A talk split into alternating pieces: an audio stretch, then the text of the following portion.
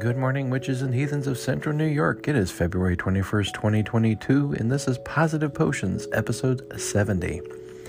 Happy Crystal Monday. Today's forecast calls for cloudy, high near 48, winds light and variable. Tonight, mostly cloudy, low near 37, east southeast winds 5 to 10 miles per hour.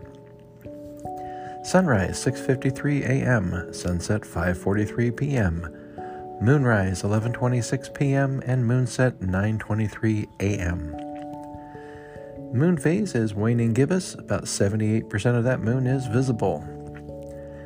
Today's crystal is astrophyllite. This crystal activates the crown and soul star chakras. It helps with opening spiritual doors and windows for healing and growth.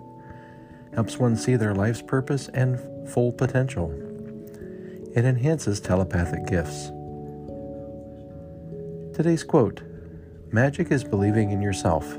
If you can do that, you can make anything happen.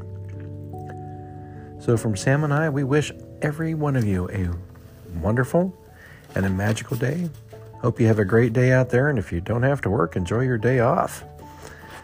And we will see you tomorrow. Thank you for listening.